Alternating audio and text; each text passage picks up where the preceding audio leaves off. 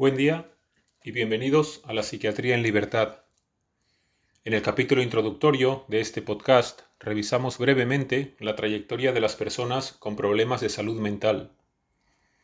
Evidenciamos el maltrato recibido a lo largo de la historia de estas personas y sus familiares y la deuda de la sociedad con ellos. Y nos preguntamos si actualmente podemos decir que son ciudadanos de primera que disponen de atención sanitaria de calidad, que se respetan sus derechos, que estamos en esa etapa de integración comunitaria? La respuesta nos la proporcionarán los siguientes capítulos. En el primer capítulo, titulado Presupuesto de la Sanidad Pública para la Salud Mental, comentamos que 1. En España apenas se destina el 5,16% de todo el gasto sanitario público a los servicios de salud mental. La cifra es la mitad de lo que invierten el Reino Unido, Alemania, Francia y Suecia. Según algunos expertos, la inversión en salud mental en España debería ser precisamente del 10% del gasto total que se dedica a la sanidad pública, como en los países previamente comentados. Según estos expertos, se trata de una inversión productiva, ya que por cada euro invertido se recuperan entre 4 y 5 en productividad económica y bienestar social. Y otras razones de mucha necesidad para duplicar la inversión en salud mental son que cada día 10 personas se suicidan en España y que la esperanza de vida de las personas con problemas de salud mental es de 10 a 20 años menos que la media de la población general. 2 el número de profesionales en España no llega a los 50 por cada 100.000 habitantes. España se sitúa en penúltimo lugar, solamente por delante de Bulgaria. 3. Utilización de psicofármacos, dado que la sobreutilización está relacionada con carencias en otros campos terapéuticos. Somos, junto a Portugal, el país de la OCDE donde más psicofármacos se consumen. 4. Las listas de espera para psiquiatría y psicología pueden demorarse semanas e incluso meses, lo cual explica que el informe Headway 2023 suspenda a España en calidad de la atención recibida. En el segundo capítulo, el de hoy, nos preguntamos si existe estigma en el personal sanitario con las personas con problemas de salud mental. Sabemos el estima que existe en la sociedad en relación con las enfermedades mentales y con las personas con problemas de salud mental. Y respecto a este tema, ¿cuánto trabajo queda por hacer? Se conoce como estigma a la marca o señal en el cuerpo. El estigma tiene su origen en Grecia, ya que así se llamaba a las marcas en el cuerpo realizadas con hierro candente en esclavos que intentaban huir. En la sociología, estigma es visto como el comportamiento, rasgo o condición que posee un individuo y genera su inclusión en un grupo social cuyos miembros son vistos como inferiores o inaceptables. Las razones del menosprecio o discriminación son de orígenes raciales, religiosos o por enfermedad, entre otros. Con respecto a las enfermedades mentales, Estigma es la etiqueta que se le aplica a la persona que padece alguna de ellas, lo que genera reacciones negativas en la vida del ser humano, ya que puede perder la confianza en sí mismo, en su recuperación y en la capacidad de llevar una vida normal. Lo anterior se genera por ser identificado constantemente como esquizofrénico, autista, depresivo, entre otras etiquetas, generando una inseguridad constante en la personalidad del ser humano y creando una sensación de discapacidad. Vamos a iniciar el estudio del tema, el del estigma del personal sanitario hacia las personas con problemas de salud mental. Aunque afortunadamente cada vez es menos frecuente, puede que a veces nos digan en urgencias a los psiquiatras, ahí hay uno tuyo, o llévatelo a psiquiatría, está molestando a los demás porque está gritando, acotando ese espacio para otras personas únicamente. O que algún trabajador social diga que no le gusta trabajar con pacientes psiquiátricos, cuando son de las personas que más ayudas sociales pueden necesitar. O que al venir a hacer alguna interconsulta otros médicos a la unidad de hospitalización de psiquiatría hagan bromas con abrirles la puerta para no quedarse allí encerrados. Otras veces dan a entender que nuestra especialidad, que las personas que tienen problemas de salud mental tienen menos derecho a recibir medios que otras personas afectadas por problemas de otras especialidades. Pero, lógicamente, sin argumentario, simplemente por interiorización personal y social, por ignorancia, por pensar que no pueden recuperarse, por no dedicar tiempo a aprender. ¿Es más fácil segregar que aprender? También ocurre a veces que si se invita a personas con problemas de salud mental y a sus familiares a alguna reunión donde se van a tratar temas relacionados con salud mental, a algunas personas les molesta, les incomoda. Volvemos a reducir a la persona que tiene problemas de salud mental a un rol pasivo, a anularlo, a no querer compartir con él espacio de intereses mutuos. Algunas de esas personas, a las que les incomoda su presencia, pregonan eso de todo para el paciente, pero, claro, sin el paciente. O pregonan eso de la participación ciudadana, pero claro, sin el ciudadano. Y lógicamente no debe ser así. Los movimientos de los pacientes son los que han conseguido la mayoría de los avances y los logros, y previsiblemente así continuará siendo, porque son los únicos que están luchando por mejorar esta situación de maltrato y exclusión social. Tenemos que decir que el estigma es muy frecuente hacia las personas con problemas de salud mental y puede ser ejercido por el personal sanitario, que en ocasiones muestra actitudes negativas hacia la enfermedad mental. Porque el estigma, relacionado con la condición de salud, por tener una enfermedad u otro rasgo de salud específico, sucede en toda la sociedad, incluido en los centros sanitarios. Este estigma es ejercido tanto por médicos como por enfermeras, y está comprobado que ejerce una influencia muy negativa en la atención que recibe la persona estigmatizada. Debido a ello, empeora la calidad asistencial hacia estas personas. El estigma, relacionado con las condiciones de salud en centros sanitarios, suele suceder por varios motivos desencadenantes, como pueden ser actitudes negativas, miedos, creencias, falta de conocimiento sobre la condición en sí misma e incapacidad para manejar clínicamente la condición o enfermedad.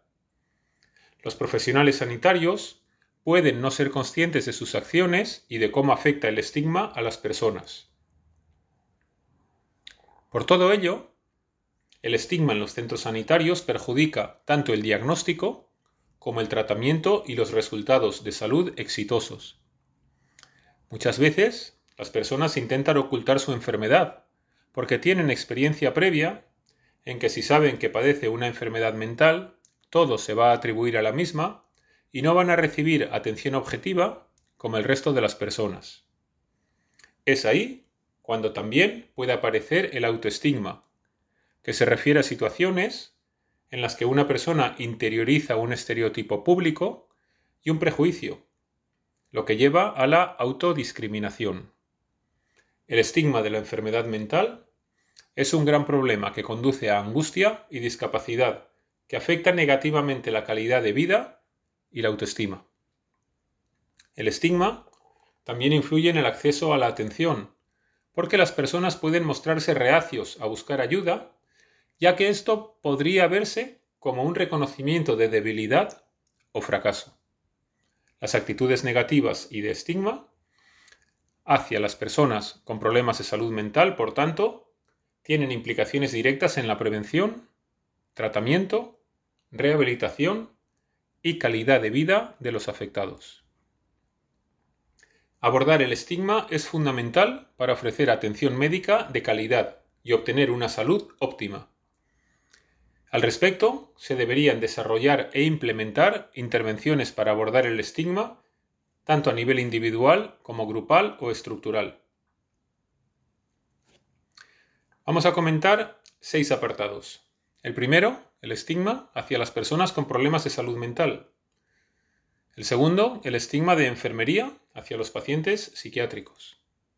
El tercero, el estigma de los médicos hacia los pacientes psiquiátricos.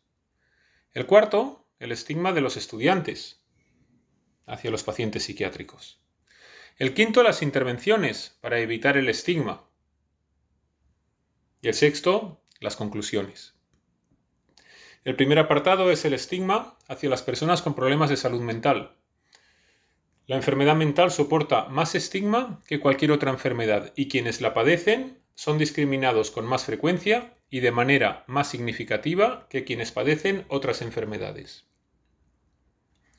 Una percepción común del personal sanitario, incluidos los médicos y enfermeras, es que las personas con problemas de salud mental representan un peligro para los demás.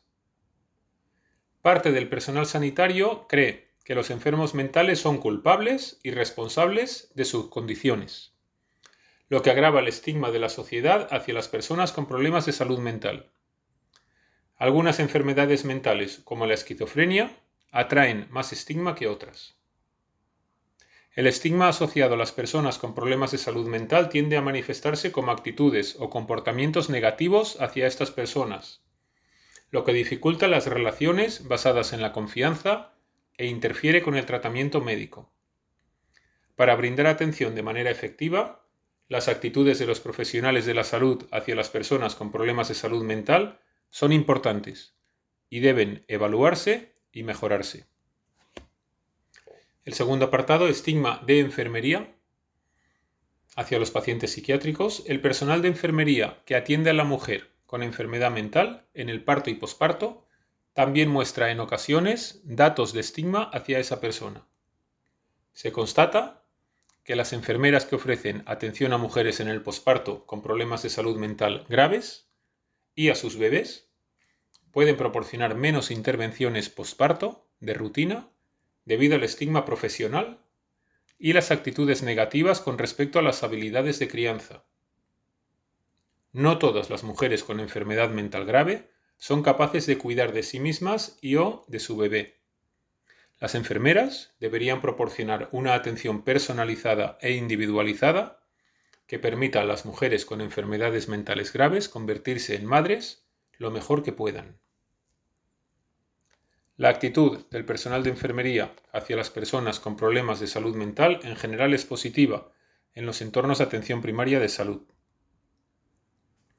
Sin embargo, las enfermeras más jóvenes sienten más miedo de estas personas. Carecen de una sensación de seguridad con estas personas y opinan que las personas con problemas de salud mental deberían segregarse de la población general. Deberían segregarse de la población general. ¿Qué os parece? ¿En el siglo XXI? ¿Y personal sanitario formado? Estos datos indican la enorme importancia de recibir una formación sistemática y continua en salud mental en el puesto de trabajo para las enfermeras de atención primaria, para fortalecer las actitudes positivas de las enfermeras jóvenes hacia estos pacientes. El tercer apartado es el estigma de los médicos hacia los pacientes psiquiátricos. La estigmatización también existe entre los médicos, sobre todo entre los médicos varones. Sin embargo, la experiencia laboral con personas con problemas de salud mental y el trato previo con estos pacientes reducen significativamente este estigma. Lo cual nos vuelve a hablar de la necesidad de la formación y del trato, la necesidad de conocer, de interactuar, de poder valorar evoluciones positivas, de poder ver que personas postradas en una cama o prácticamente sin vida en el momento agudo del proceso vuelven a ser luego las de antes, vuelven a sentirse vivos, vuelven a ser felices, vuelven a ser ellos. ¿Qué importancia tiene? ¿Qué necesario es poder ver evoluciones? Porque muchos médicos tienen la idea de que no se recuperan, de que están abocados a la cronicidad y al deterioro, y de que no vale la pena el esfuerzo para los resultados que se pueden conseguir.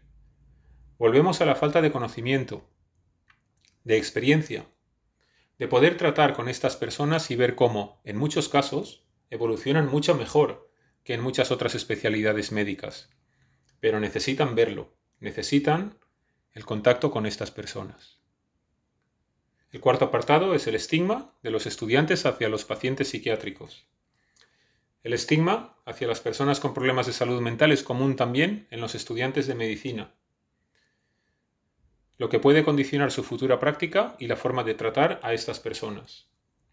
Por ello, es necesario implementar la educación antiestigma para mejorar las actitudes de los estudiantes de medicina hacia estas personas. El estigma de los estudiantes de enfermería hacia las personas con enfermedad mental es mayor y con actitudes más negativas aún que los estudiantes de medicina y que los trabajadores sociales. El quinto apartado, intervenciones para evitar el estigma hacia pacientes psiquiátricos. La evidencia limitada sugiere que la capacitación del personal sanitario puede mejorar las actitudes de estigmatización y que las intervenciones que combinan mensajes positivos del potencial de recuperación tendrán mayor impacto para reducir el estigma. Las intervenciones contra el estigma diseñadas específicamente para el personal sanitario, aunque también para otros colectivos, parecen particularmente beneficiosas. A continuación, se incide sobre consideraciones importantes para intentar mejorar la situación respecto a las actitudes de los profesionales sanitarios con las personas con problemas de salud mental. Es importante que los profesionales sanitarios puedan, primero, realizar intervenciones antiestigma. Se han realizado en concreto para los estudiantes. Se desarrolló un nuevo programa educativo de una hora para cambiar las actitudes hacia las personas con problemas de salud mental. Se observaron cambios de actitud favorables en términos de servicios psiquiátricos, derechos humanos de los enfermos mentales, independencia de los pacientes en la vida social y causa y características de la enfermedad mental. En segundo lugar, plantear la necesidad de poder disponer de los medios de intervención en educación sanitaria, especialmente programas educativos, en los que se informe de la posibilidad de tratamiento y correcto manejo de estos pacientes, lo que repercutirá en mejorar la asistencia de los pacientes y su calidad de vida. Porque durante nuestra formación sanitaria, junto con el estudio de las enfermedades mentales, deberían transmitirnos que detrás de ese nombre de enfermedad detrás de ese etiquetaje, detrás de esa manera de intentar podernos quedar tranquilos y pensar que ahora entendemos con ese nombre de enfermedad al enfermo, detrás de todo eso hay una persona, con su corazón latiendo, con su alma emocionándose, con su manera de entender el mundo y las relaciones, con su familia, con sus amigos, ojalá que con su trabajo porque debemos entender que detrás de ese nombre hay una persona como tú y como yo, con su vida, con sus ilusiones y con sus anhelos. Y decir que alguna de esas ilusiones, de esos anhelos, que parte de esa vida se muere con el estigma. Y la de sus familiares también. Ya está bien, debemos acabar con la ignorancia y volver a la humanización. En tercer lugar, reconocer las conductas generadoras de estigma, los motivos por el que las realizan y cómo poder abolirlas. En cuarto lugar, intentar conocer a las personas con problemas de salud mental y a sus familias. Qué importante. Conoced a las personas. No quedaros solo en el diagnóstico psiquiátrico. Ir mucho más allá y escuchar a la persona. Porque cuando nos alejamos de la persona reforzamos el estigma, pero cuando nos acercamos a ella y podemos ver a la persona, cuando la conocemos, se minimizan notablemente las actitudes estigmatizantes o se llegan a poder abolir. Ahí vemos a la persona y nos olvidamos de los estereotipos que teníamos previamente interiorizados. En quinto lugar, disponer de mayor formación con este tema, con las personas afectadas por algún proceso mental, con su evolución. En sexto lugar, Ser respetuoso con el lenguaje, con la sensibilidad del grupo. Es necesario promover un lenguaje no discriminatorio. No decimos de un paciente cardiológico es un infarto, pues no digamos de un paciente psiquiátrico es una esquizofrenia. Es una persona con nombre, con vida, familia, aficiones, sentimientos, correlato biográfico y actualmente se le ha realizado el diagnóstico de esquizofrenia. Seguro que de esa manera nos ayuda a ver a la persona de otra manera. En séptimo lugar, decir a los demás que también sean respetuosos. Hemos hablado previamente de que todavía en los centros de salud y en los hospitales se presentan actitudes estigmatizantes y despreciativas. Afortunadamente, cada vez menos, pero todavía presentes. Los demás debemos intentar de manera respetuosa hacerles ver que no es una actitud que mantendrían con otras personas de otras especialidades médicas y por tanto no deben hacerlo tampoco con las personas que presentan problemas de salud mental. Y en octavo lugar, plantear aspectos positivos. Si la mente está socialmente educada para buscar aspectos negativos de las personas con problemas de salud mental, intentemos buscar aspectos positivos que han sucedido.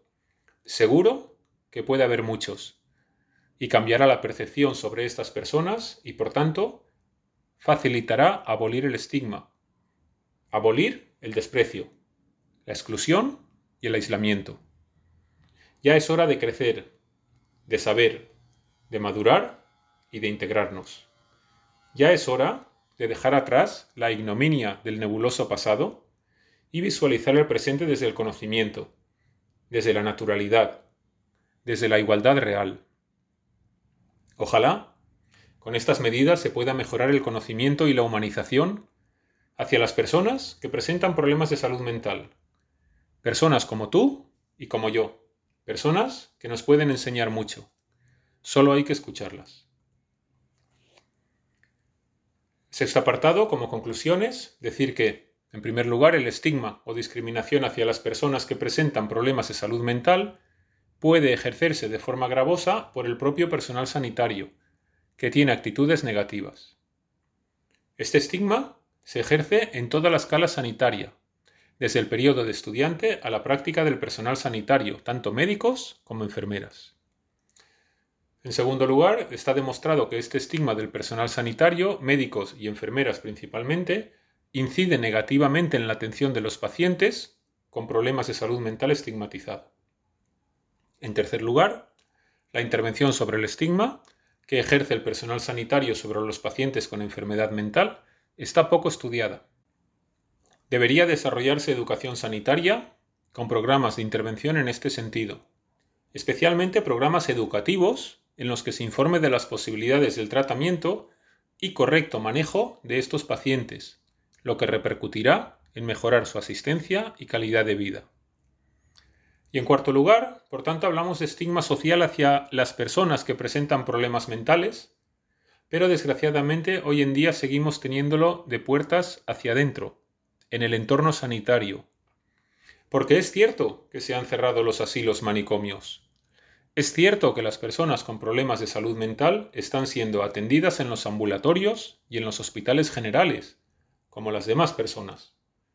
¿Pero lo tenemos integrado nosotros?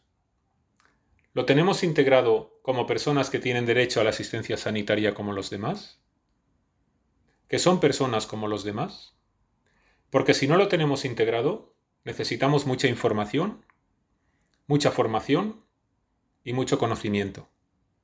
Y tal vez alejarnos de nuestros miedos para poder ser más libres.